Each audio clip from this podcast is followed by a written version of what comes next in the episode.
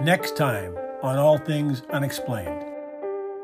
One of the Indian native fellas, he said that um, the more eat, the more meat that they eat, the more uh, violent they tend to be. And I don't know, I don't know about that.